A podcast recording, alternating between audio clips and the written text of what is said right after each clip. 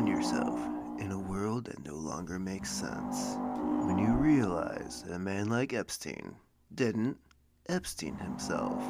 When the police are defunded, but Pakistan gets a gender studies grant. You may be in the collapse experiment. Hello, hello, hello, and welcome back to the Collapse Experiment. And damn, do we have some news for you today? Holy shamoli. Uh, it's just uh, one story after another. A lot of it is linked together uh, with one issue that is continuously going on over in Europe and Eurasia. Do they still use that term these days? Eurasia? where uh, you know there's that middle ground. Like Russians really aren't Europeans. They're they're more of the uh, the Asian uh, category. I mean, the majority of their country is, but you know where they have their capital. Uh, anyways, so to get started, the uh, Nord Stream two pipeline is down, and even though Canada tried to uh, offer the turbine that is needed in order to fix the pipeline, uh, keep all their repairs up to date and functioning. Uh, Russia is now saying that uh, Canada is refusing to hand over the turbine that they offered, stating that uh, they're asking for, for documents that they are unable to obtain. Uh, they, as far as I can tell, they haven't been uh, any more clear than that. Sounds like some type of bureaucratic BS. Maybe, maybe they're wanting the Russians to have some type of uh, I don't know jabby jab paperwork in order to come and get the turbine, or um, they want to make sure that uh, who knows. I don't know. I don't know what kind of games Canada is playing, but uh, on the Canadian front, we will continue there because. Um, they're not exactly uh, acting like some good guys either. So, up there in Maple Syrup Land, Novavax is to be approved. Uh, Canada to start digital ID for flying. They're they're still doing the whole pandemic thing. They they weren't given the memo that that boat has sailed. It's over. Uh, Fauci keeps trying to ignore that uh, memo that went out recently um, via the the public of the world, uh, where he's like, "Uh, we we have a new strain. Uh, people need to put the mask back on. Uh, preferably, you should have a body condom." And uh, you should be fully vaccinated. I even took my dog to get vaccinated. Oh, wait, that was my wife. Uh, anyways, get vaccinated. The the jab is good, and um, I I I know I'm pushing like 90 years old, but I still need to look for retirement. So yeah, Canada, they're they're still doing that whole thing. It's weird. It's uh, I I would not be surprised at this point if Jordan Peterson came out and was like, uh, uh, "I'd like to be an American now." yeah, I know he was pretty pissed when uh, he got the jab just so that he could um, actually leave the country and go about uh, running his his business and and uh, talking to people. And uh, come to find out that they're putting more requirements on him just to come back into the country. And he was not too happy about that. But hey um, what's that saying? Fool me once uh, well he should have known better not to be fooled the first time. I, I understand the whole, uh, well, I need to lo- leave the country, but um, that's just. Sorry, Jordan. Uh, that kind of disappointed me. A, a, lot of people saw that coming. I don't know how you didn't, at, with, with everything that you know about how uh, tyrannical uh, governments work, but whatever. Lesson learned.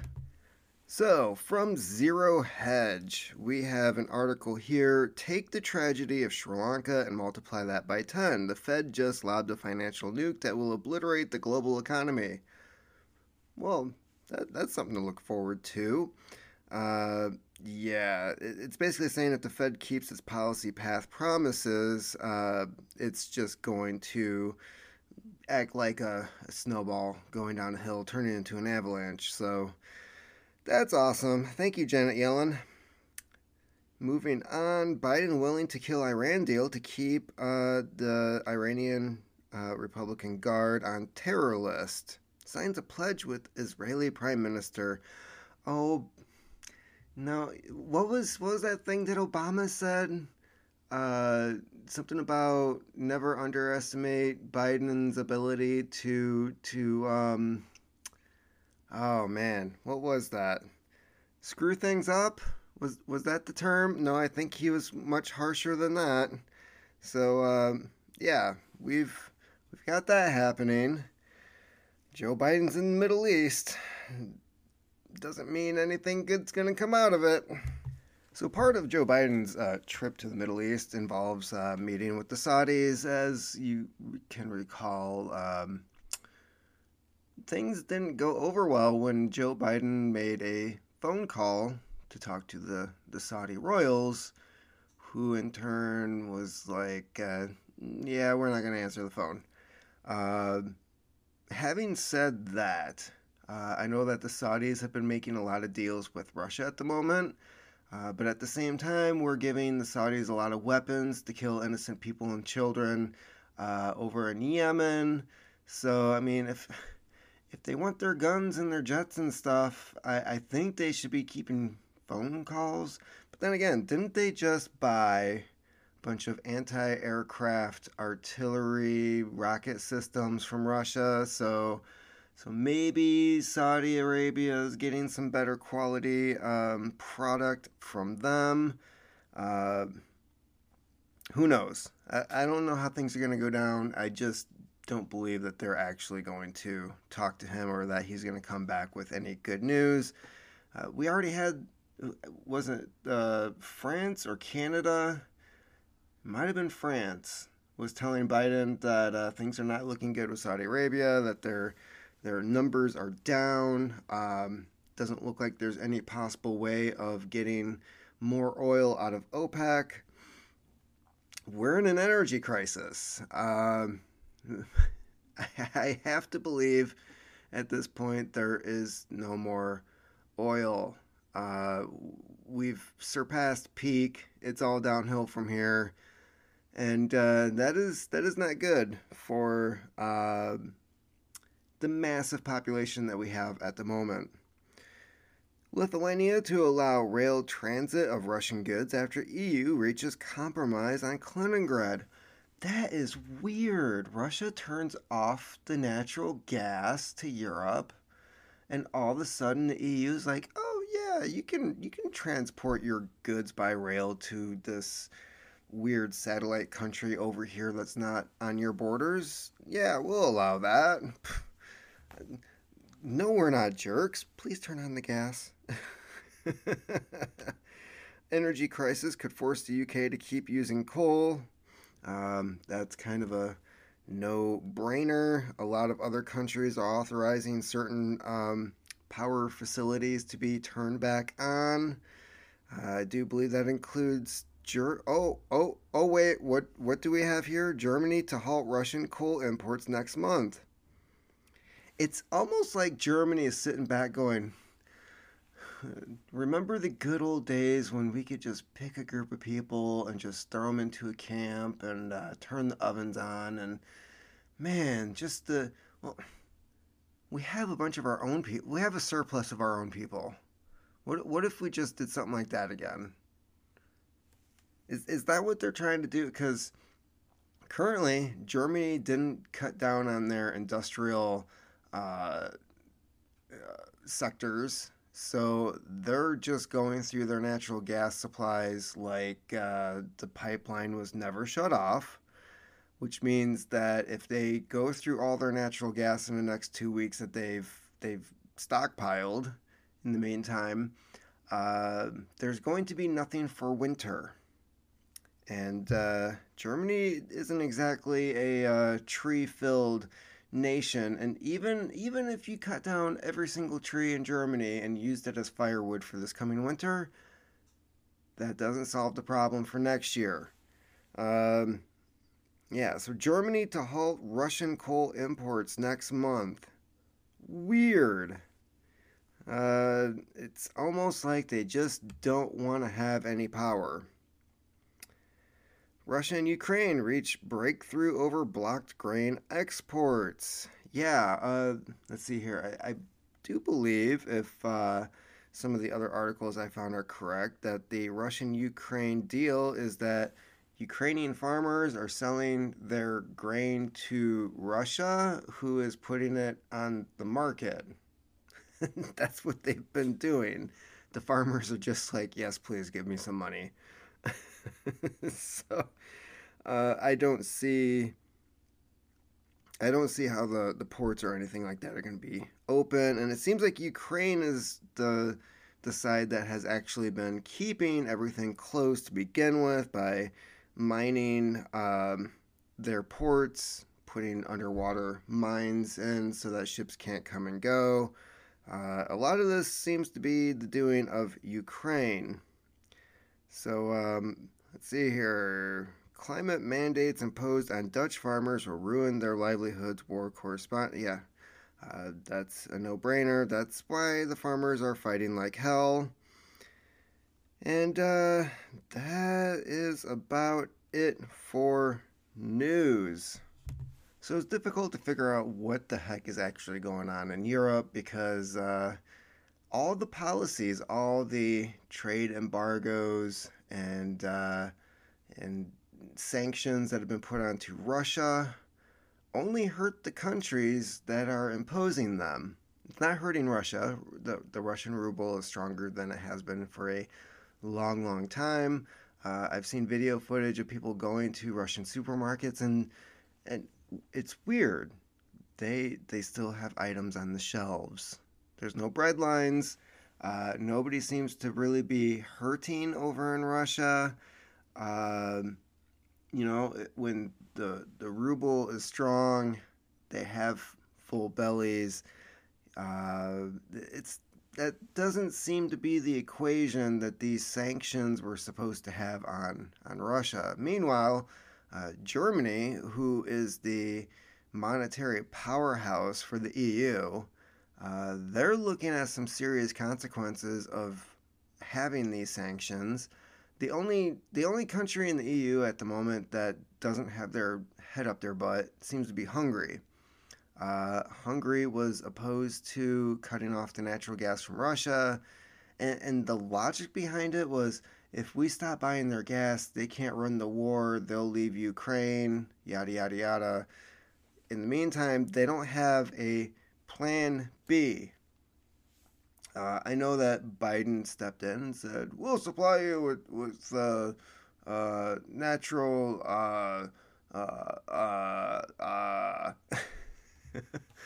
so, yeah, he was stating that the United States would step in and supply them with natural gas, which, considering it has to go by boat over the Atlantic, uh, it's it's not exactly a pipeline. So, you know, there's the uh, taking it off the, the boat in the docks, transporting it via what truck, train? I don't know. I don't know how you would transport natural gas. I know that they try to liquefy it but that also makes it potentially explosive.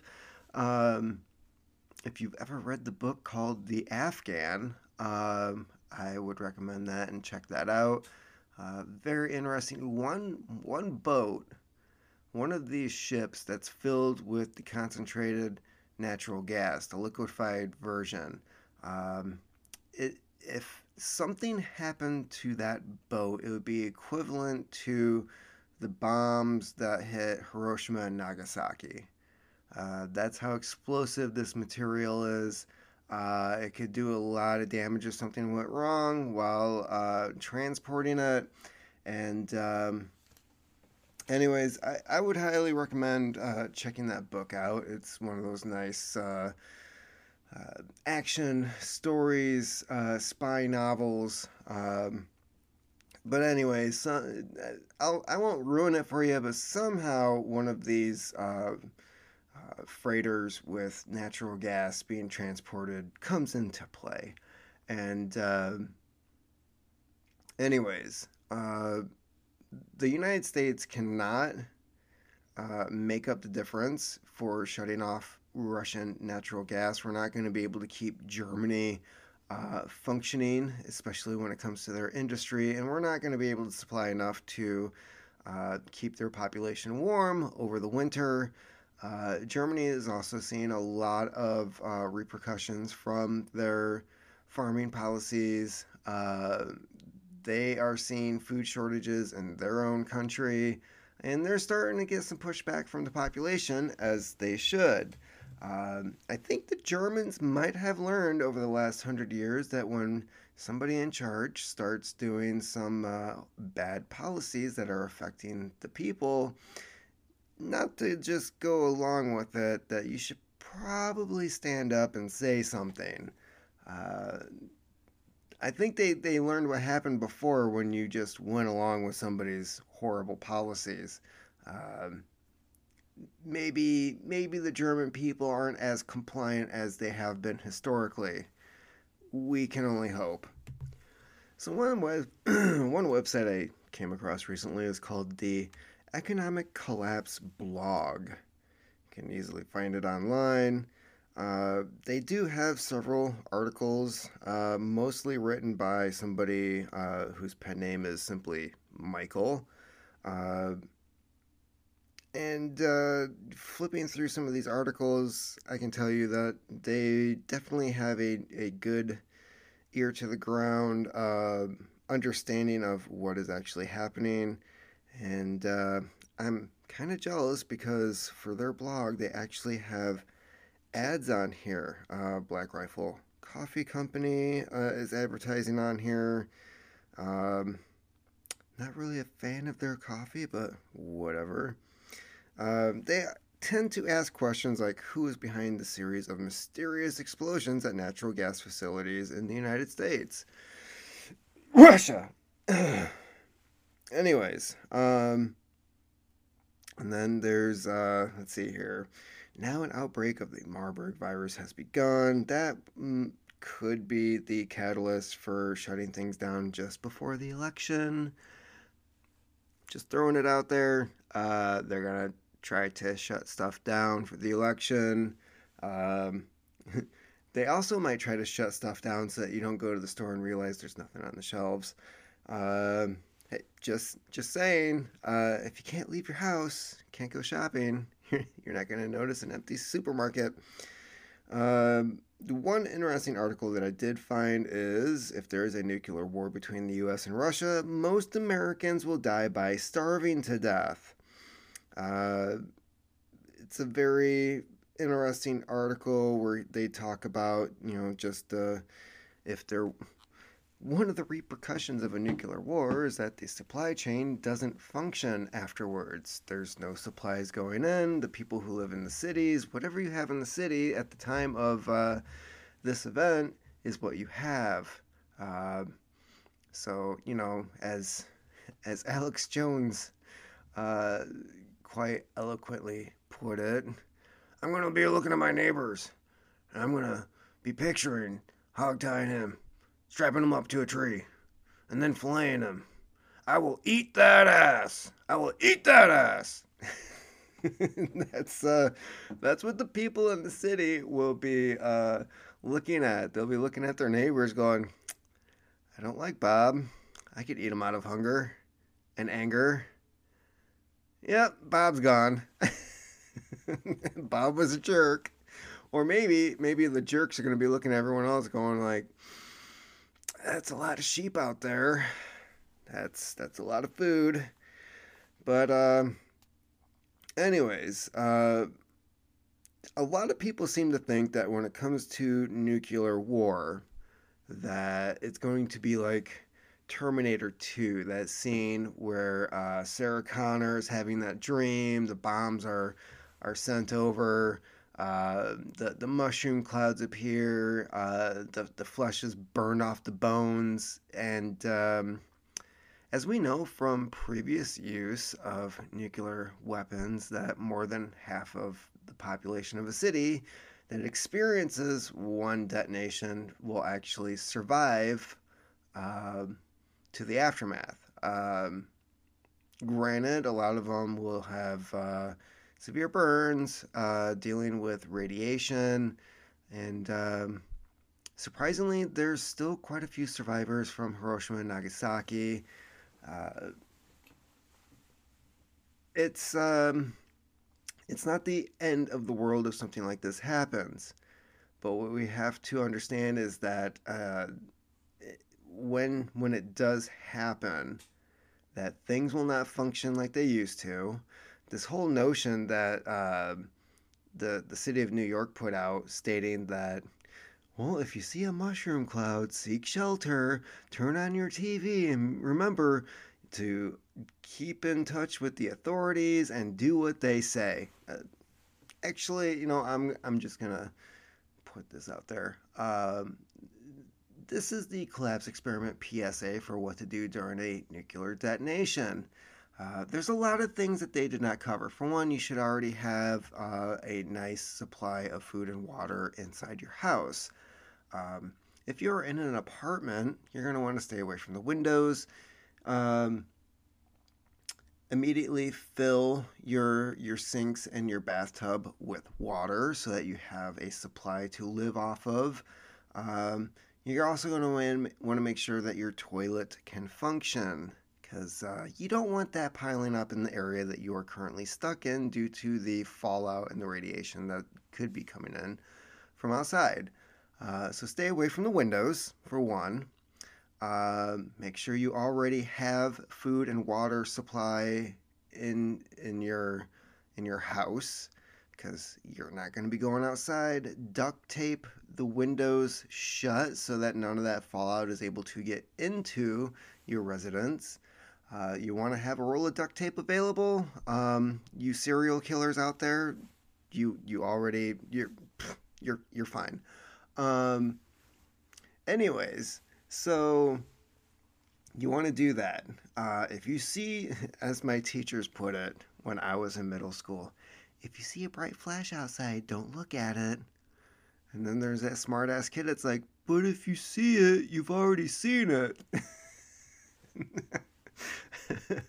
oh, the brains on children.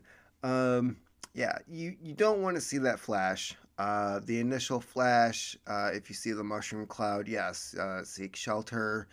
Um, you want to keep as much distance between you and the roof as you can. So if you're able to go into the basement, if there is a spot that has um, earth over it or concrete, that's a good spot to have because the concrete and the earth will keep radiation levels to a minimum. Um, it has trouble going through something like that. Whereas if you are by a window or a, a simple wall, uh, you will you will still come in contact with radiation. You want to have potassium iodine tablets. Um, dosage will be on the bottle for adults and children.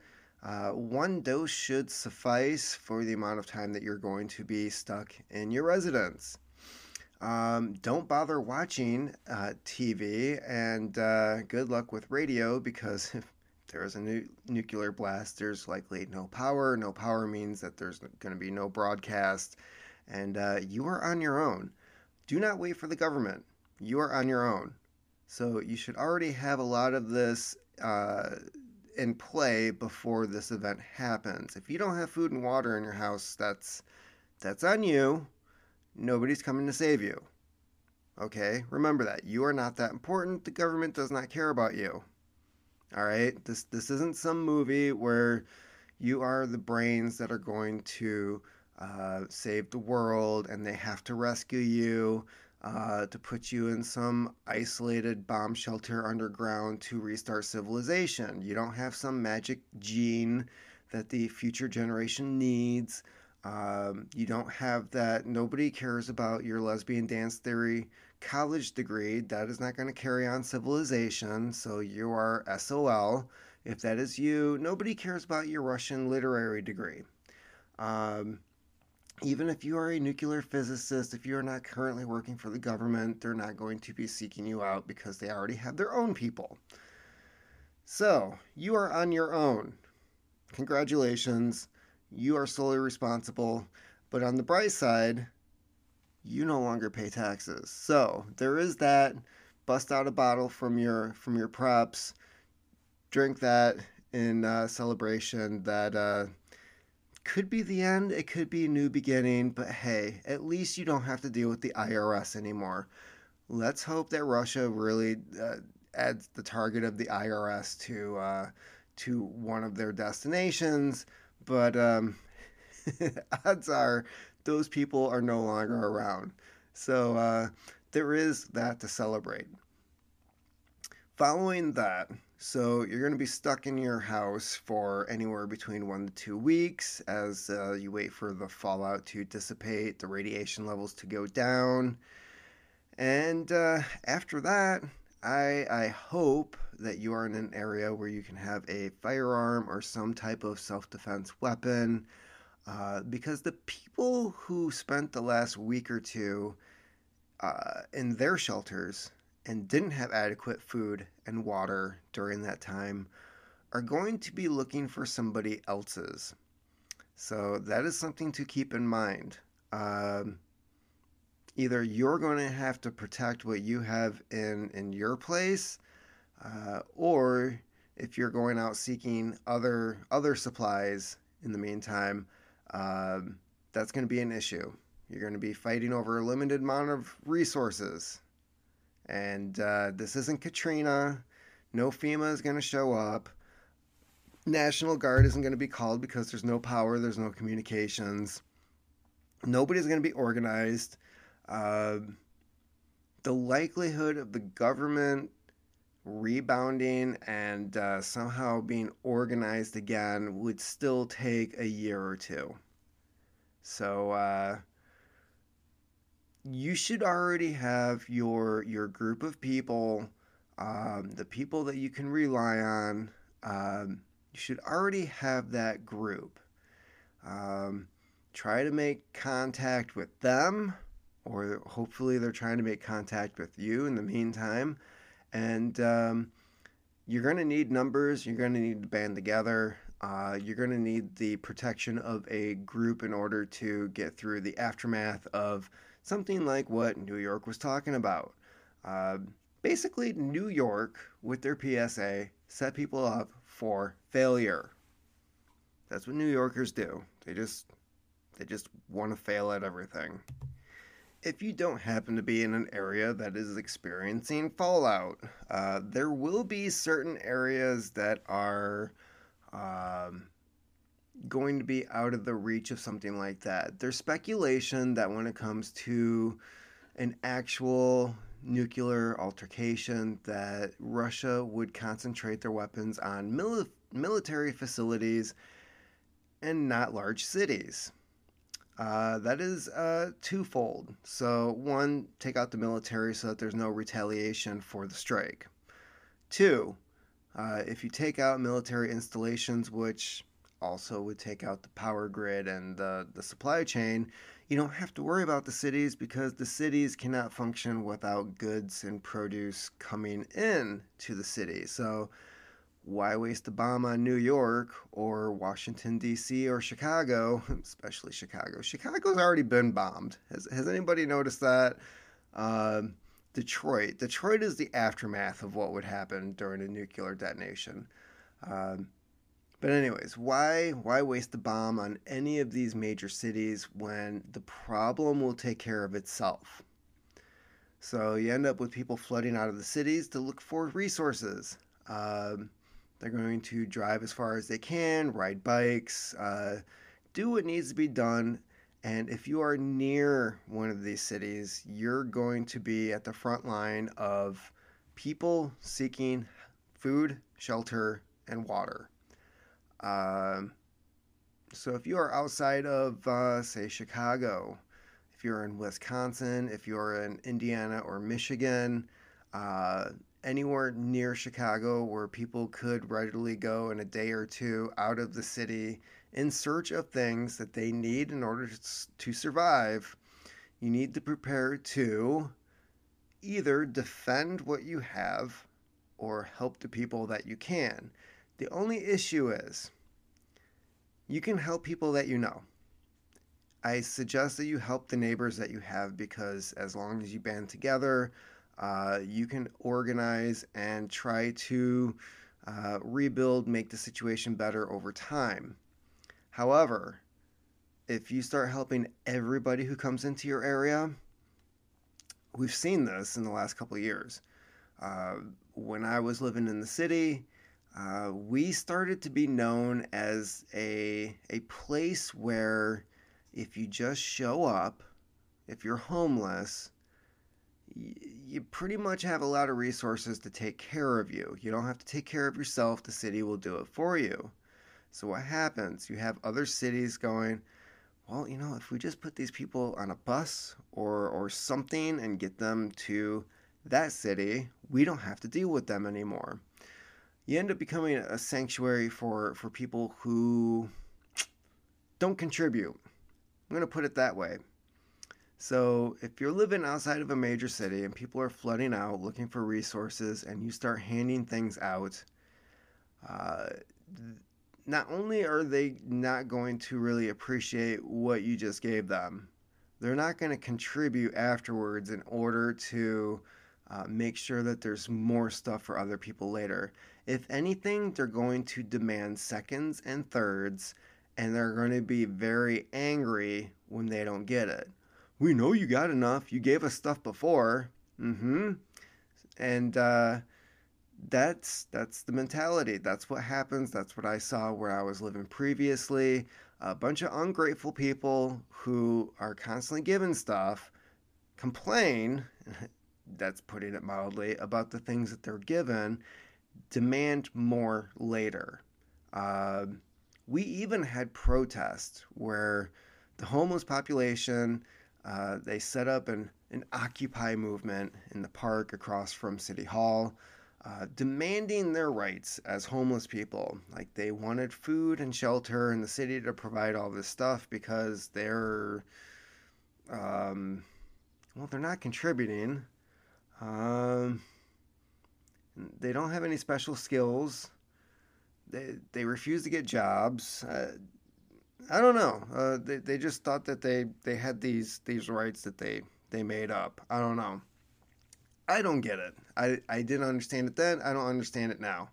But apparently, just because they exist, they think that uh, they deserve a handout, even though they don't pay taxes. Um, just to add that there. And um, so that's the kind of situation that you're looking at after something like uh, a nuclear war. Uh, and yes, this article is correct that most people will end up starving. It's not going to be the bombs, it's going to be starvation that comes our way. And um, unfortunately, it's going to be a very tough situation. Uh, a lot of people are going to want to grab that extra bag of Doritos or pull some ramen out of the cupboard. Next thing you know, all your stuff is gone because once they find out you have food, they want all your food and uh, you're the one that's not eating afterwards.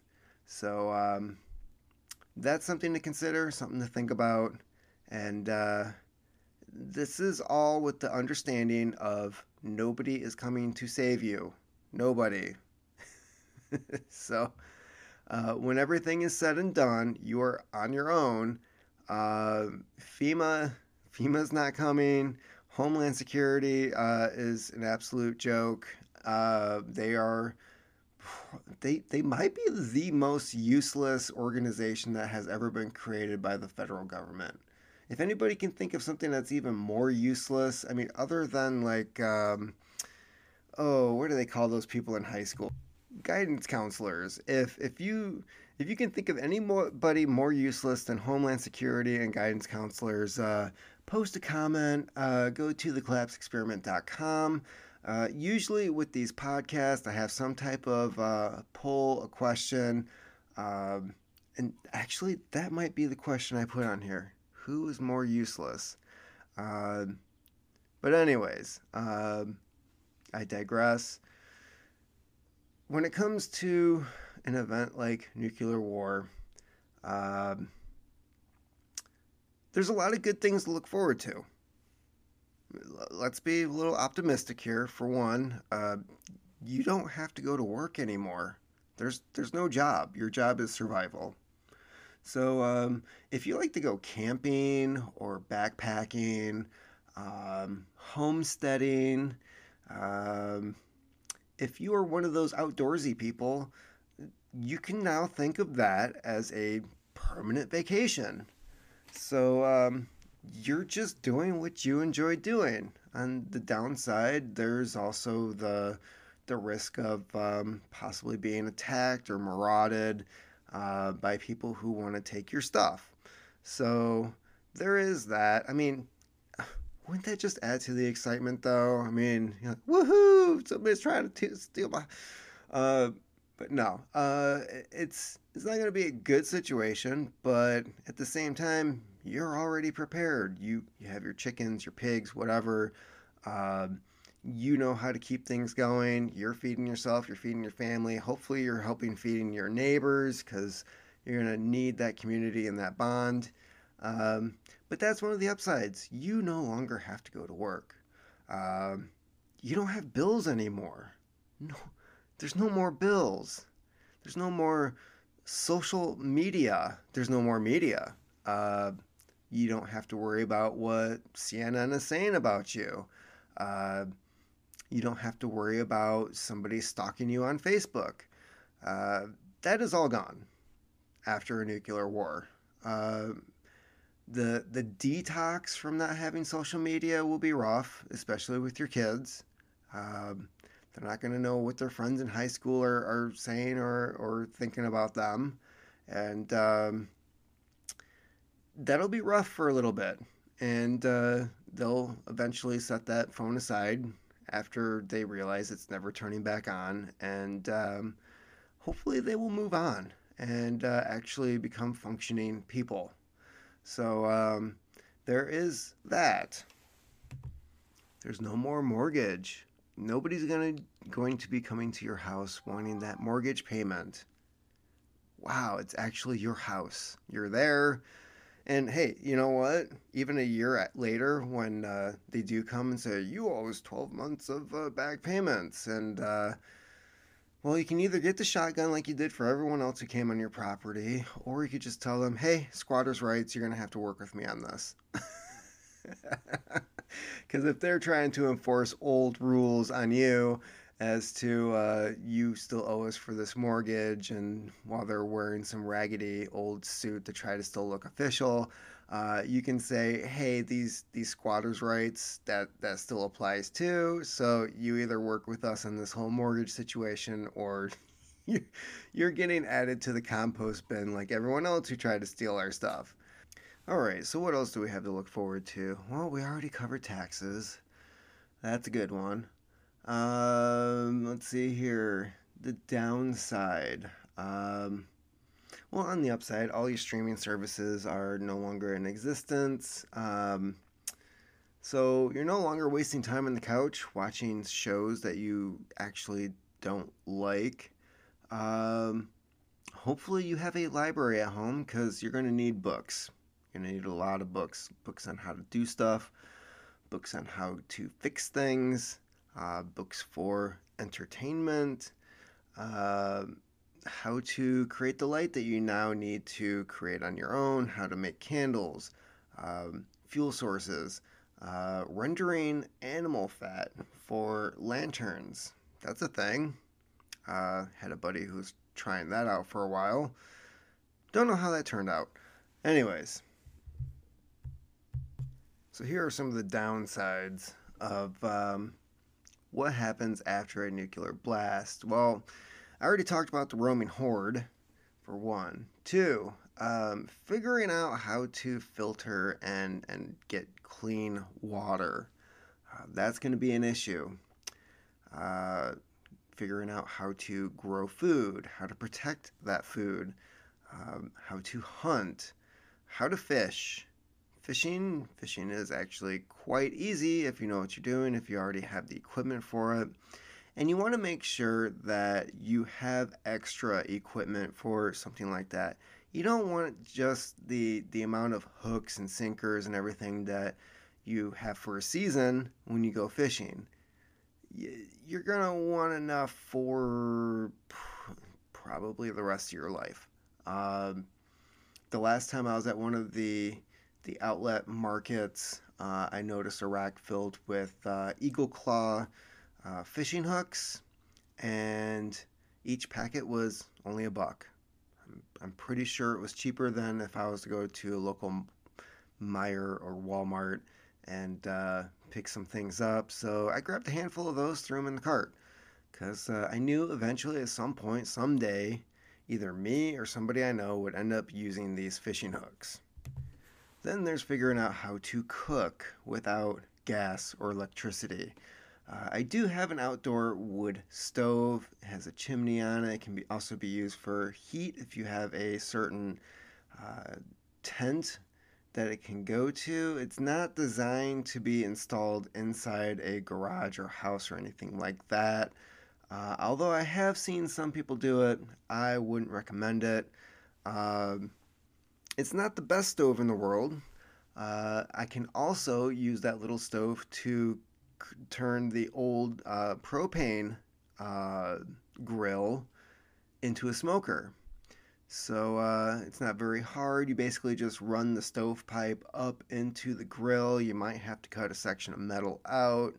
Um, but for the most part, you just take some uh, some wood, throw it in the, the little stove. The smoke goes up as it's burning, fills the grill, whatever steaks or fish, um, anything that you want smoked inside of there uh, can be taken care of. And hopefully, the thermostat on that grill still works so that you can regulate how how much heat. I don't know. Some people they want to do the cold smoke where you just add the smoking flavor to whatever it is you're smoking and then you grill it on something else and it keeps that flavor. There is that. Uh, you can also use this to, to dry meat out and preserve it for, for colder periods of time, like winter. Uh, so there's there's a lot of options when it comes to doing things like this. But again, it takes time, it takes skill and practice to learn how to do this stuff other issues that come along. Uh, seed saving, learning how to actually save the seeds from the things that you're growing so that you have another season. Uh, this is something you're going to have to learn. You might want to put, pick up at least one book on how to save seeds because, for the most part, uh, it, it can be fairly easy. Uh, but then there are certain plants where if you don't know what you're doing, you could be destroying the next generation of food that you could be growing. Uh, tomatoes are like this, where you actually have to ferment the seeds for a short period of time to make sure that they germinate during the next season.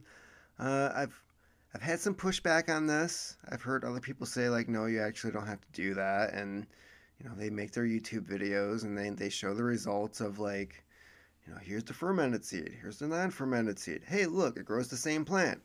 Um, I get that. I just, uh, from my understanding, fermenting the seeds makes it more reliable the next season that it will germinate. Uh, after all, if if it was growing in the wild and that tomato fell onto the ground, rotted, what what's going to happen during the rotting process? Oh, all those juices and everything are going to ferment as it it it uh, biodegrades into the ground, feeding the seeds in the soil for the next generation of tomato. Fermentation makes a whole heck of a lot more sense than uh, the other thing. Along with cooking, you might want to pick up something like an Amish cookbook, and you're going to need tools. You're going to need kitchen tools that most people don't have. Uh, I'm talking about non electrical uh, tools such as maybe a, a hand grinder, not just a meat grinder, but like a hand mill. If you know how to grow grains, if you learn how to do that, you need to mill that into a flour so that you can make the bread out of it. Unless you're like a granola hippie type person and you're like, no, man, I'm keeping everything natural. Um, if you like bread, you're going to need a mill. Uh, these can be a little expensive, especially the hand crank type. Um, it's a very highly durable piece of equipment um, that uh, you know not too many people make anymore. So if you're able to find one, if you're able to buy one, uh, they're probably going to be uh, a bit more than like say an electric hand grinder that that you could also pick up. But if, hey, if there's no electricity, what good is that going to do you? Um, you're also going to want other things like, um, let's see here. So you're able to make flour. That means you could also possibly make something like pasta, which is a way of preserving wheat for long periods of time once you dry the pasta out. So if you're looking at preserving food over winter, uh, you don't want to mess with the flour. Uh, maybe perhaps making bread is not your thing. You can easily turn all of that flour into pasta, save it, and it has a very long, stable shelf life. This is how the Chinese civilization lasted as long as it did. Was that they quickly turned out, uh, figured out how to make pasta, and could feed their population for extended periods of time, long after certain harvests might have failed. Uh, they had different warehouses, kind of uh, buildings much like the um, the tobacco barns. If, you, if you're familiar with those, where you could hang tobacco and dry it, they did have barns like that for hanging pasta, drying it out, and then they could physically move that dry pasta somewhere else for longer storage. Uh, you might want to consider something like that. Uh, just something to think about. Other forms of uh, preservation, you're going to want to stockpile salt unless you live in an area where you can readily get salt, like uh, I don't know, on a east or west coast, where you can actually make your own salt. Um, if you are near a salt mine, good for you. You now have a valuable resource uh, in your community. But everyone else, you're going to want a stockpile of salt, hopefully enough to where if things start moving again, uh, there's imports, imp- exports going on at some point to where you can bring more salt in. But in the meantime, if you're canning, uh, if you're hunting, uh, salt is uh, probably one of the most valuable resources you can have.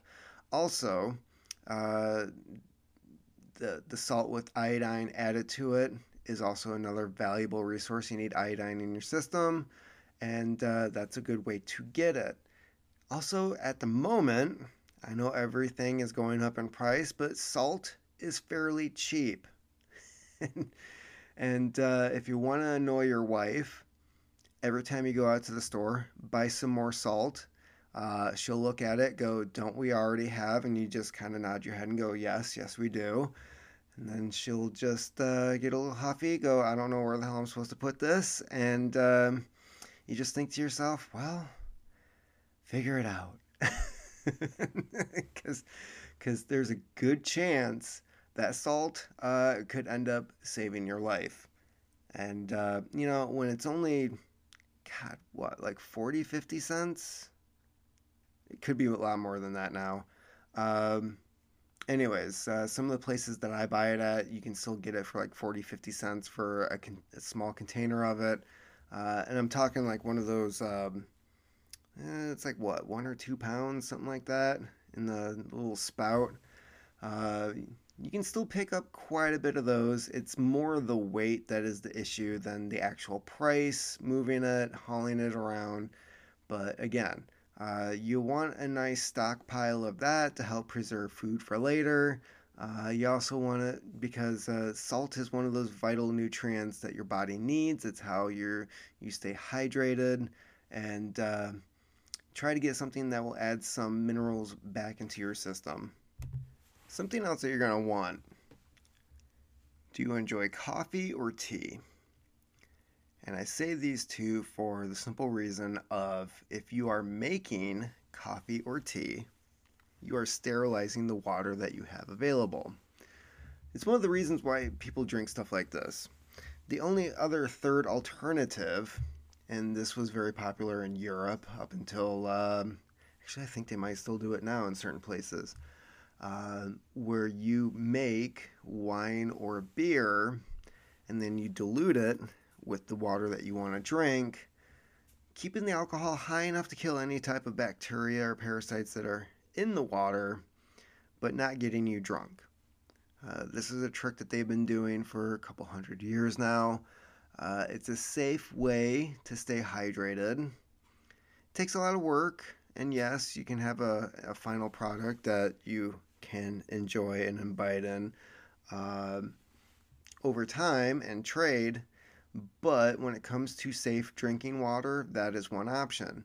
The other option is you have your water, you're able to filter it and get mo- most of the uh, the crud out of it, but perhaps there's still something in there that you you don't want to be drinking. So you get your tea kettle out, you you boil it, it starts whistling. Once it starts whistling, anything that's in there should be dead. That's the trick. Once it starts to bubble, get the oxidation going, uh, the water should be sterilized. Then you add that to tea or coffee, and you now have clean drinking water. The upside about tea is the uh, vitamins and minerals that are that are in the tea leaf, the caffeine, are all beneficial to you. Caffeine is not high enough to de- de- dehydrate you over time, and it's also a stimulant, so you're able to keep going and stay alert. Um, coffee, on the other hand, also has its benefits, and I have heard some people say that if if um, if the coffee, even though it has caffeine, it's it's again not enough to dehydrate you. But I still don't recommend drinking it all day. Um, it is a diuretic. Uh, it will make you uh, want to flush out your system and, and lose water over time. But really, you should be drinking enough throughout the day where you should be uh, making pit stops uh, several times a day as it is. You want to stay hydrated, you want to stay healthy, and uh, tea and coffee are actually good ways to do that and stay safe. So that's about it. Um, time is running out here. I'm trying to keep these episodes to uh, about an hour in length. Uh, if you if I missed anything, which I'm sure I have, and I'm sure people are going to make comments about well, you didn't talk about this, you didn't talk about that. Where's the where's the black rifle? Uh, it's um, I'm trying to give uh, very generic information to help people survive the aftermath of a nuclear war. Um, having said that, the the time period that you are stuck indoors for a week or two, try to remember. try to remember 2020 when they started the lockdowns and people were scared to leave their home. Uh, now, remember that experience. Here's the difference: you you don't have electricity, you don't have Netflix. W- what do you do? That that's going to be the big difference there. You've already had that experience of being, you know, 14 days to flatten the curve. Um, yeah, we, we all know how that turned out. Now imagine that same situation, but you don't have power, you don't have communication with other people, you don't have social media, you don't have a working phone. Um, you don't know if the water is ever going to come back on. What you have in your house is the food that you have in your house. There's no going to the supermarket. If you are going to the supermarket, you're fighting other people for whatever is left over on the shelves because other people have gotten there before you to steal the stuff that they're hoping to have to survive the nuclear fallout. it's going to be a very boring time. You're basically sitting back, just waiting out the clock, hoping that the radiation levels drop down to a point where you can exit your premises and go about your new life it's the new life. The old one's not coming back. You're not going back to work in a few weeks. Uh, there's no job waiting for you. Um, odds are Uh, there's going to be new official people who are going to come out of the woodwork demanding their their taxes um, for mm, what protection? I don't know. This this is the new reality that you're going to be in. So, uh, having said that, um, you're going to need to start thinking about what you do after the fact. And you don't really know what that world's going to look like because uh, everyone else is going to be coming out of the woodwork just like you. And uh, they're all going to have their own agendas and uh, their own way of thinking on how things should should work, should be organized. There's going to be a lot of fighting, a lot of infighting, a lot of group fighting. Um, and it's going to be a lot of fighting over resources. So that's something to uh, prepare for. So, having said that, remember, you are the carbon that they want to reduce. And um, these uh, poorly made PSAs on what to do after a nuclear detonation, I think, are part of the equation because they're not doing anybody any good congratulations, New York. You you just uh, killed the majority of your population, and uh, I I can only speculate that might have been the the purpose of it. So keep giving out bad information, and um, you'll basically get what what you want. Uh, yeah, like who's gonna come after you afterwards and be like, "Hey, remember that PSA? You almost got me killed." that's not happening. Um, just more poorly put together information that doesn't help the public. you're the carbon they want to reduce. Thank you for listening to the Collapse Experiment podcast. For more content, check out thecollapseexperiment.com where you can find the latest news articles. If you'd like to help out this podcast, check out books by Matthew Gilman on Amazon or you should just buy gold and silver. Just just buy gold and silver. It's it's a better investment, and uh, you might actually have something to trade later on when the world falls apart.